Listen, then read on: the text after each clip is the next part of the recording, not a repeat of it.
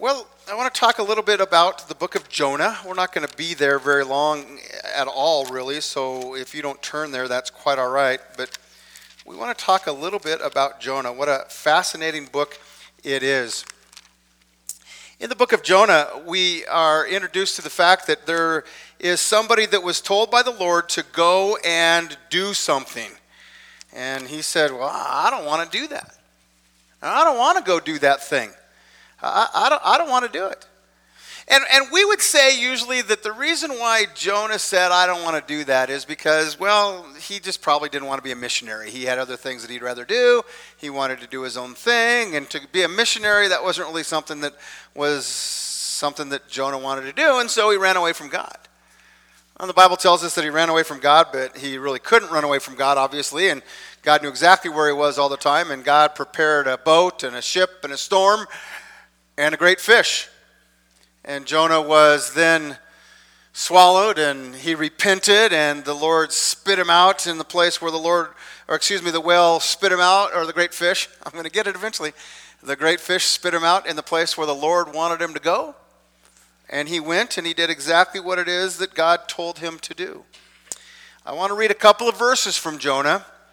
I want to start with verse 1 of chapter 1. The word of the Lord came to Jonah and it said, Arise and go to Nineveh, the great city, and cry against it, for their wickedness has come up before me.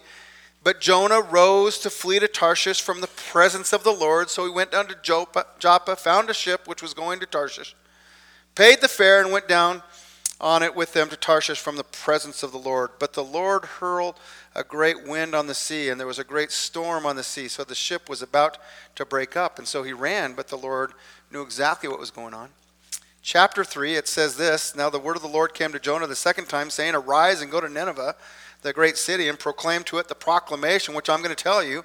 So Jonah arose and went to Nineveh according to the word of the Lord. Now Nineveh was an exceedingly great city, a three days' walk. This was a huge place. And we see that finally Jonah did exactly what it is the Lord told him to do. Verse 10 of chapter 3. When God saw their deeds, that they turned from their wicked way, then God relented concerning the calamity which he had declared he would bring upon them, and he did not do it. Chapter 4. But it greatly displeased Jonah, and he became angry. He prayed to the Lord and said, Please, Lord, was not this what I said while I was still in my own country? Therefore, in order to forestall this, I fled to Tarshish, for I knew that you are a gracious and compassionate God, slow to anger and abundant in loving kindness, and one who relents concerning calamity. Lord, I'm really torqued off right now because I knew that you're a good God. And I know that you being a good God, you tend to spread your love and your mercy and your kindness and your compassion to all sorts of people. And I'm just really torqued off about that right now. It wasn't that Jonah didn't want to be a missionary, it's that Jonah didn't want to go and share the word of God with the Assyrians. You see, the Assyrians were Jonah's enemy, the Assyrians were Israel's enemy. And Jonah said, I don't want to go tell them about you because you are a gracious God, and chances are you will save them. You will do a great thing because that's who you are. And if I tell them about you and your graciousness works in their hearts, well, then they'll repent and they won't be destroyed. And them being destroyed is high on my list of priorities. I'd like to see that happen, and you're not going to destroy them. And in fact, they might even become decent people, and I don't want that at all. Lord, I can't stand those people. Why would you save them? Don't do it. I won't do it, is what Jonah said. You know, Christianity is incredibly unique in the fact that it crosses barriers constantly. Constantly. Do you know that there's not a barrier that you can find that God hasn't said you're supposed to cross? Doesn't exist. God has said, cross all barriers in order to tell other people about me. God has said, cross all barriers in order to be kind, to be understanding and compassionate. God says, cross barriers all barriers for the glory of God. Revelation 5 9 says that Jesus Christ purchased for God with his blood men from every tribe and tongue and people and nation. Christianity crosses barriers. Christians. Christians seem to be the group that reach out and care for the unloved, the unlovely, the unlovable, the hard to get along with, because we we worship, we follow, we serve a God who says, I care about even them. Even them. This morning in our study of the book of Acts, not Jonah, but the book of Acts, we come to one of the most significant truths in all the Bible. We see this truth in action that God crosses all barriers, that all, tri- all tribes, all tongues, all peoples, all nations need to hear about Jesus Christ. We find the truth that says that God's love touches every single one in one way or another. Because as we saw in Sunday school, indeed, Jesus Christ is Lord over all. Acts chapter 10. The early church they had some problems. And their main problem that they had right away was that all of a sudden people were getting saved from different nations. It was all well and good when the Jews were getting saved. It was all well and good when the message was going to the Jews. But then the message started to spread a little bit, and Gentiles needed to hear the message. Well, how are all those Jews going to feel about that? How are they going to deal with that? The attitude of Jonah is not an isolated attitude. A lot of people have the attitude of Jonah. That attitude that says, Not them, Lord. Nope, not them. Can't stand them. They're my enemy. They're my enemy. Don't want that. And a lot of people still struggle with that even today. This chapter is going to help us with that. Chapter 10 of Acts. The story that absolutely shook the world. Because all of a sudden, the gospel wasn't just for Jews anymore. All of a sudden, the gospel was for Gentiles as well. Now, up to this point, Gentiles had been, got, been being saved, but a few here, one there, rarely pockets. Now all of a sudden, the gospel is going to the Gentiles in a complete way. Here it is. Here's the gospel. Here you go. And that was something that was going to absolutely blow these folks away. I want you to notice before we start reading in chapter 10, look in chapter 11, verse 19. Look at what it says. So then, those who were scattered because of the persecution that occurred in connection with Stephen made their way to Phoenicia and Cyprus and Antioch, speaking the word to no one except to Jews alone. This is ours. God has always been our God, and I reckon He always will be our God, and I am willing to tell other people about our God, but Jews, only Jews. And that's what was the new church was facing. That's what the early church was facing. It is hard for us to understand that.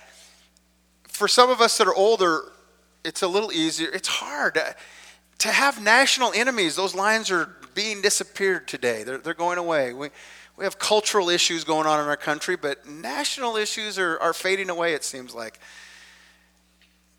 These folks, it was in your face constantly. There's a, there's a border there. Those people are our enemy. I don't like them. And we have something special that we want to save and keep Jesus. God. He's ours. And the Lord came around and he came to Jonah and he said, Go tell them.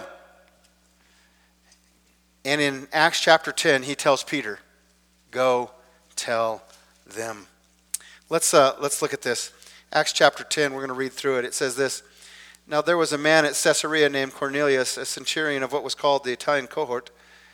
a devout man and one who feared God with all of his household and gave many alms to the Jewish people and prayed to God continually. About the ninth hour of the day, he clearly saw a vision, an angel of God who had just come in and said to him, Cornelius. And fixing his gaze upon him and being much alarmed, he said, What is it, Lord? And he said to him, Your prayers and your alms have, been, have ascended as a memorial before God. Now dispatch some man to Joppa and send for a man named Simon, who is also called Peter. He's staying with a tanner named Simon, whose house is by the sea.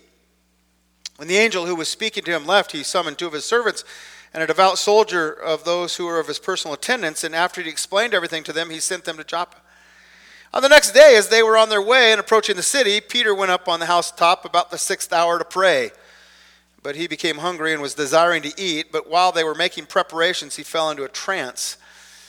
And he saw the sky opened up, and an object like a great sheet coming down, lowered the four corners to the ground. And there were in all kinds of four footed animals and crawling creatures of the earth and birds of the air. And a voice came to him and said, Get up and get up, Peter, kill and eat. But Peter said, By no means, Lord, for I have never eaten anything unholy and unclean. And a voice came to him a second time, What God has cleansed, no longer consider unholy. This happened three times, and immediately the object was taken into the sky.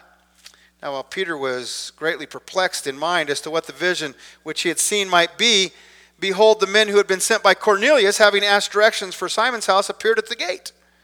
And calling out, they were asking whether Simon, who was also called Peter, was staying there. While Peter was reflecting on the vision, the Spirit said to him, Behold, three men are looking for you. But get up, go downstairs, and accompany them without misgivings, for I have sent them myself. Peter went down to the men and said, Behold, I am the one you were looking for. What is the reason for which you have come? He said, Cornelius, a centurion, a righteous and God fearing man, well spoken of by the entire nation of Jews, was divinely directed by a holy angel to send for you to come to his house to hear a message from you. So he invited them in and gave them lodging. What a story! And we've just started it. As with most stories in the Bible, God prepares people ahead of time. Not only do we see that in Acts, but we see that in all of Scripture. We, we find willing, obedient followers of God. We've seen this before in Acts, and we're seeing it again in this story. Willing, obedient followers of God, men and women willing to be used of God, willing to step out, willing to say, God, that seems like a hard thing to do, but okay, I'll do it. Men and women of God who are willing to face questions and face consequences, all for the glory of God. And that's what we see in this story. In verses 1 through 8, we meet this fellow named Cornelius. Caesarea was the capital of Judea, and stationed there was a very well trained special group called the Italian cohort or regiment. In, in the Roman army, a legion had 6,000 men, a cohort had, one, had 600 men, and a centurion was over 100 men. And so Cornelius was in charge, and he was a guy who had some authority. The Bible tells us that Cornelius was a good man. The Bible tells us that Cornelius was a moral man. He was a devout man, it says. He feared God. His household feared God. He gave alms to the Jewish people, and he prayed to God continually. Here was a man who was indeed seeking God with the knowledge that he had. But he was not a follower of the resurrected Jesus Christ. Now, this is important.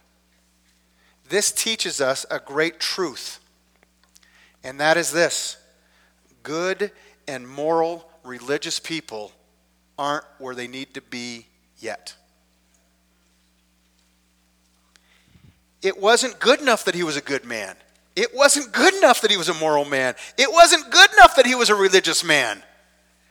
He needed to be a man who was saved by the resurrected Jesus Christ who died on the cross. Because the Bible tells us very clearly there is one way to heaven and one way only, and that is Jesus Christ. And as we talk about breaking down cultural barriers, that does not change. And with cultures come different approaches to God, different approaches to religions, different approaches to what they think is right and wrong and moral and all of those kinds of things. But the thing that never changes is Jesus Christ. That is abundantly, abundantly clear in the scriptures. It is crystal clear, and we can never change that. When we go to another culture, it's to talk about Jesus Christ because what people need is Jesus Christ. What Cornelius needed was Jesus Christ. And we live in a world that doesn't like this. We live in a world that says that if you're a good, moral, religious person, you've done everything you need to do. And God says, not quite. Not quite. Because as we celebrated this morning, there is only one who paid the price for sin, and that was Jesus Christ.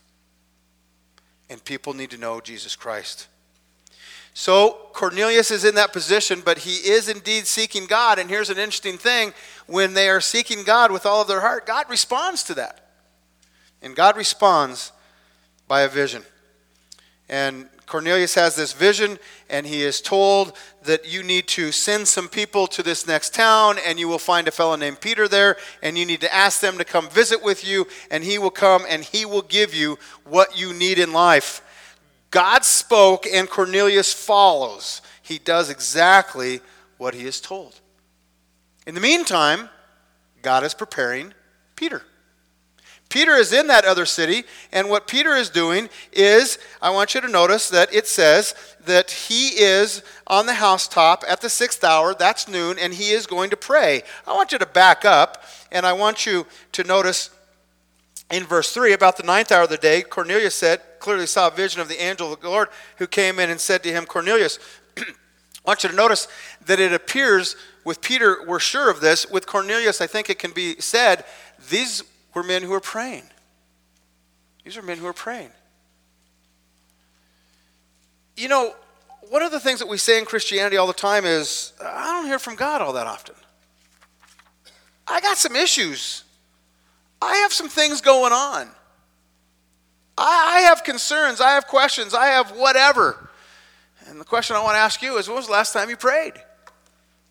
When was the last time you shut out all the clutter and you got in a position where you were praying and you were talking to God and you were in a position to hear what God had to say? You know, one of the problems with Christians is that we will go everywhere else for the answer except to the one who can give the answer, and that's to God to actually shut things down. Stop the clutter, stop the noise, and pray.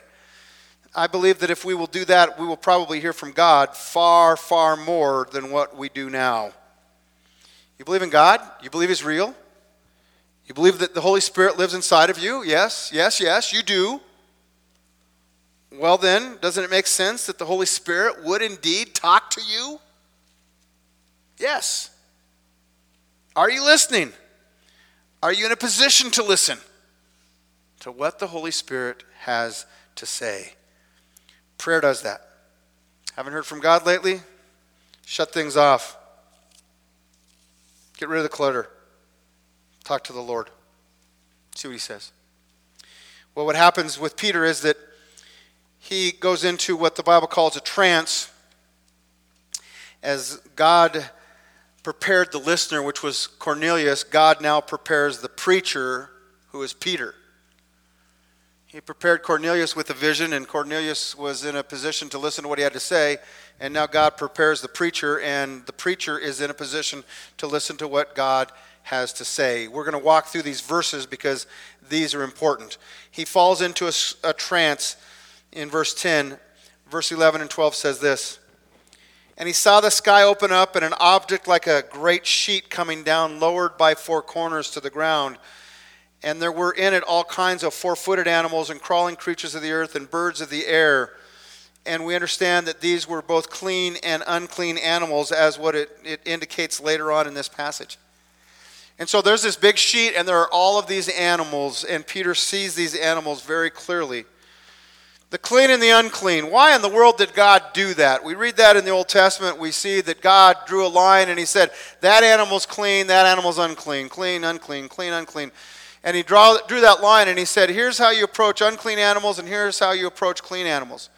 And Jewish people kept that very carefully. And, and the more you wanted to follow the law, the more carefully you were about your diet and what you ate and what you did with clean and unclean animals. Why in the world did God do it? Most people believe that it was for a pretty simple reason. It was to simply have a line of separation between the idolatrous, idolatrous nations and the nation of Israel. It was simply to separate them. What separates people? What separates what separates people in the Old Testament as we read through there, what separates them is how they approach God and what they do about God. And how you see that in the Old Testament is by their actions, without what they did. And so, what God did is He set up this system whereby these animals are unclean, these animals are clean. This makes you different than them what happened when God said these animals are clean and these animals are unclean, these animals are good for sacrifice, these animals are good for eating, so on and so forth, what it did was it developed a system whereby the people had to depend upon God constantly. And it, it separated them from those that were idol worshippers. Well, as we come into the New Testament, we can see one of the reasons why this was done away with was because that separation was done away with. There's no national there's no national separation any longer. God separated all of that, and He said, We're going to work in a different category all of a sudden. And so that's what Peter was facing, though, because it says in verse 13, a voice came and said, Get up, Peter, kill and eat. You and I cannot understand the depth of difficulty and how troubling of a statement that was when Peter heard this Get up and eat. His response explains it By no means, Lord, I have never eaten anything unholy or unclean. I've never done it. I'm not going to start now. I don't do that. There was a line that you drew, and I have kept that line, and I have done exactly what I should have done without a doubt. Peter was not about to go against a lifelong commitment. We have a hard time understanding this because we don't have things like this in our world. And yet the Lord is very clear this is what I want you to do. And it says this in verse 15 A voice came to him a second time What God has cleansed, no longer consider unholy. I want you to turn with me to Mark chapter 7. Mark chapter 7.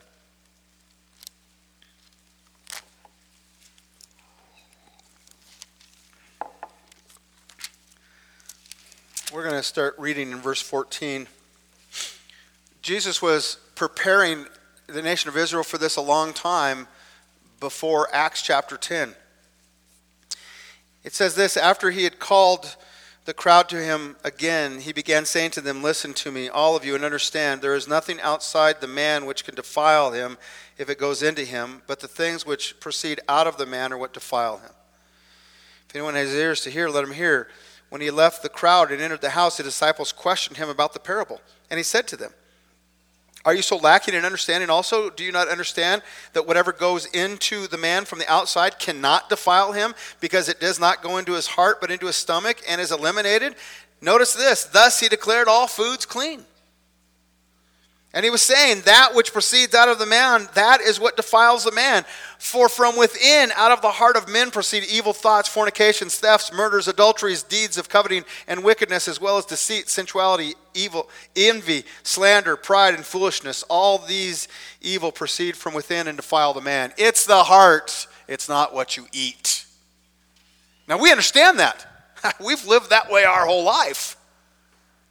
This was a difficult thing for Peter to get a handle on all of a sudden. It was clearly a difficult thing for the Jews to get a handle on all the way back in Mark chapter 7. They weren't quite understanding it yet, they weren't getting it yet. And yet the Lord was making sure that they understood that it is your heart that causes those problems. It is not the outward things. What God wanted was He wanted a changed heart from the nation of Israel. And then He wanted them to live separately, and these laws will help you live separately.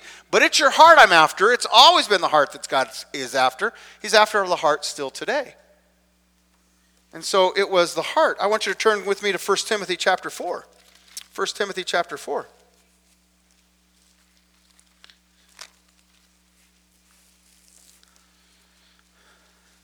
And look what Paul says.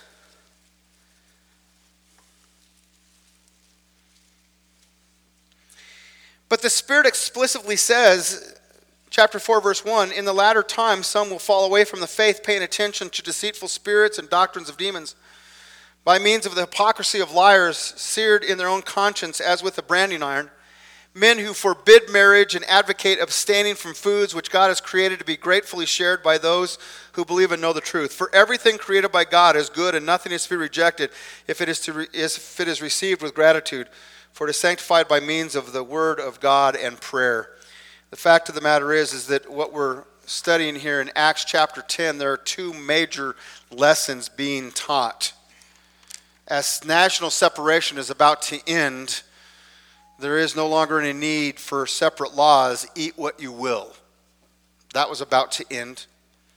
The second thing that was about to end that was far more important was this that that was considered unclean is now clean. Gentiles and Jews brought into one body for the glory of Jesus Christ. It would be good at this time to be reminded that the barriers in life that we cling to are man made barriers and not scriptural barriers. We have a lot of people that live in a lot of different places, obviously, but all of humanity is one family, all from Adam and Eve all from Noah and his family. God did indeed create languages, and he created languages because man was disobedient and did not do what they were supposed to do and they were they were rebelling altogether and God created the languages to separate them and sent them on their way but man created this thing called race not God as we were reminded by our creation ministries seminar that came a couple years ago what we're reminded of is this we're all brown. There are all sorts of different shades of brown, but we're all brown. There is no such thing as race biblically. Now, there are cultural differences, and the Bible does speak to that. All sorts of differences culturally. All sorts of different things. We see that all the way back with Egypt and Israel and at the very beginning. But we never see this race barrier in the Bible. This is a tool of Satan that Satan has used in incredibly, incredibly excellent ways to create fear and hatred and to use it for all sorts of evil in our world today. There is no such thing biblically as race barriers. Cultural barriers, yes. Race barriers, no. And we need to understand that. Understanding that from the Bible is the reason why it, we, we begin to understand that and we see why having a biblical worldview is so important. I'm not going to fall into the trap of, of the satanic world that I live in that says that I should be afraid of them because they look differently than, different than I. I'm not going to fall into that trap. I'm not going to let that happen. I'm not about to, to let that kind of a thing taint me as a Christian. I won't let that happen. Christian missions, I'll tell you, Christian missions, they do a pretty good job of breaking down these barriers. They really do. You have people that are, are, love and want to go to different cultures and different places around the world and they want to present the gospel to them. People that are involved in Christian missions are pretty good at this. Not so much for a lot of other people. The church isn't very good at this. And these barriers that need to be broken down go all the way back to Acts and really beyond, earlier than that. The barriers ought not to exist. Certainly, the barriers that Satan has created that are nothing but fear and anger and hatred between people. They ought not to exist. God says, What I have cleansed, do not call unclean. And he wasn't talking about food as much as he was talking about people. About people. God sees two categories saved and unsaved. That's it. That's it.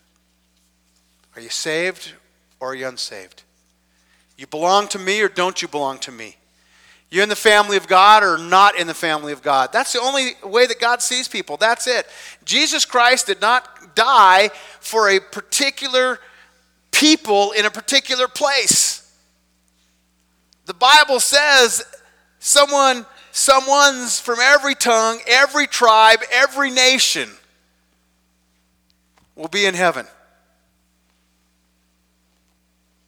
Christians need to understand that. And the barriers that you have in your life when it comes to what we call race issues are man made, learned, taught behaviors. And we as believers need to get rid of them. And let me just be really brutally honest and say we as believers, especially who live in the four corners, need to get rid of them. Because it is a problem in our world. And it ought not to be. Jesus Christ is the issue. Not color, not language, not customs, not habits, not where you grew up, not what language you speak. Jesus Christ is the issue. And we need to approach life that way. A biblical worldview matters. Well, God said, Don't consider what I call holy unholy. Don't consider what I have called clean unclean, Peter. The Bible tells us this happened three different times. That's not unusual in the Bible. Every once in a while we see God repeating things, and Peter needed to get this into his brain, did he not? You need to understand how hard this would have been for Peter. Incredibly hard. Incredibly hard. You need to understand how hard this was for him to do that. We all have barriers in our life. We all do. But you need to understand where those barriers come from. And you need to do away with those barriers that are man made and, and the enemy inspired. And we need to approach life the way God approaches life. Well, it says in verse 17 that Peter was greatly perplexed by all of this. And yet the answer is about to show up with what in the world is going on. The men who were sent by Cornelius are at the door at that very moment. And they were looking for Peter, and while Peter was reflecting upon what had just happened with him, somebody comes up and says, There's somebody here to see you. So he went down and he talked to the men, and and Peter said, I'm the guy. And they said, Listen, Cornelius, a centurion, a righteous and God fearing man, well spoken of by the entire nation of Jews. This Gentile fella, he was divinely directed by a holy angel to send for you to come to his house and to hear a message from you. And so the Bible says that what Peter did is he invited them in and said, Sit down. This is a brand new day. Big stuff. Notice what it says beginning in verse 24 then. The following day he entered Caesarea. He went with them. Cornelius was waiting for them and called together his relatives and his close friends. Cornelius knew this is good stuff. God sent a preacher. I'm going to gather my family and friends together. We're going to hear what God has to say. That would have been a good day. And Peter entered, and Cornelius met him, and he fell at his feet and worshiped him. And so Peter, Cornelius wasn't quite understanding who Peter was at this point, but Peter immediately corrected him and said, Stand up, I'm just a man just like you. There's nothing better about me. And that was going a ways for Peter at this point because Jews thought that they were better than Gentiles. Stand up, I'm just like you. And then it says this in verse 27 As he talked with him, he entered and he found many people assembled. And he said, Notice this, this important verse 28. You yourselves know how unlawful it is for a man who is a Jew to associate with a foreigner or to visit him, and yet God has shown me that I should not call any man unholy or unclean. What did the vision mean? There's the answer. I should not call any man unholy or unclean. There is no barrier anymore. It is gone. Absolutely gone. Well, Cornelius then, he relates to Peter what happened. And we get this in verses 30, 31, 32, and 33. And Cornelius tells Peter, This is what happened, and this is why you're here, and this is what's going on. And then in verse 34, Peter begins preaching.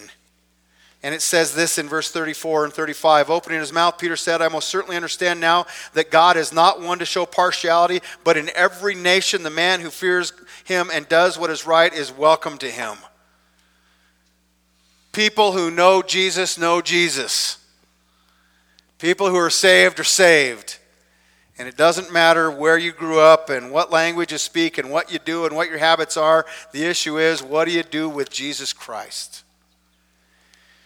Let's look at a couple of verses. Turn with me to John chapter 10. Because Peter said that amazing thing in this passage right then. He said something that was a tough thing for him to say, and that is that I understand that God doesn't show partiality. And yet, that was a truth that God taught constantly. I don't show partiality. John chapter 10, verse number 16. It says, I have other sheep which are not of this fold. I must bring them also. They will hear my voice, and they will become one flock with one shepherd. He was talking about Gentiles at that point. He wasn't talking about other Jews. He wasn't talking about other disciples. He was talking about Gentiles that I have other sheep that don't belong to me yet, and they're going to come, and we're all going to be one big happy family, and we're all going to get along because we're going to be united in me. Romans chapter 3. Romans chapter 3.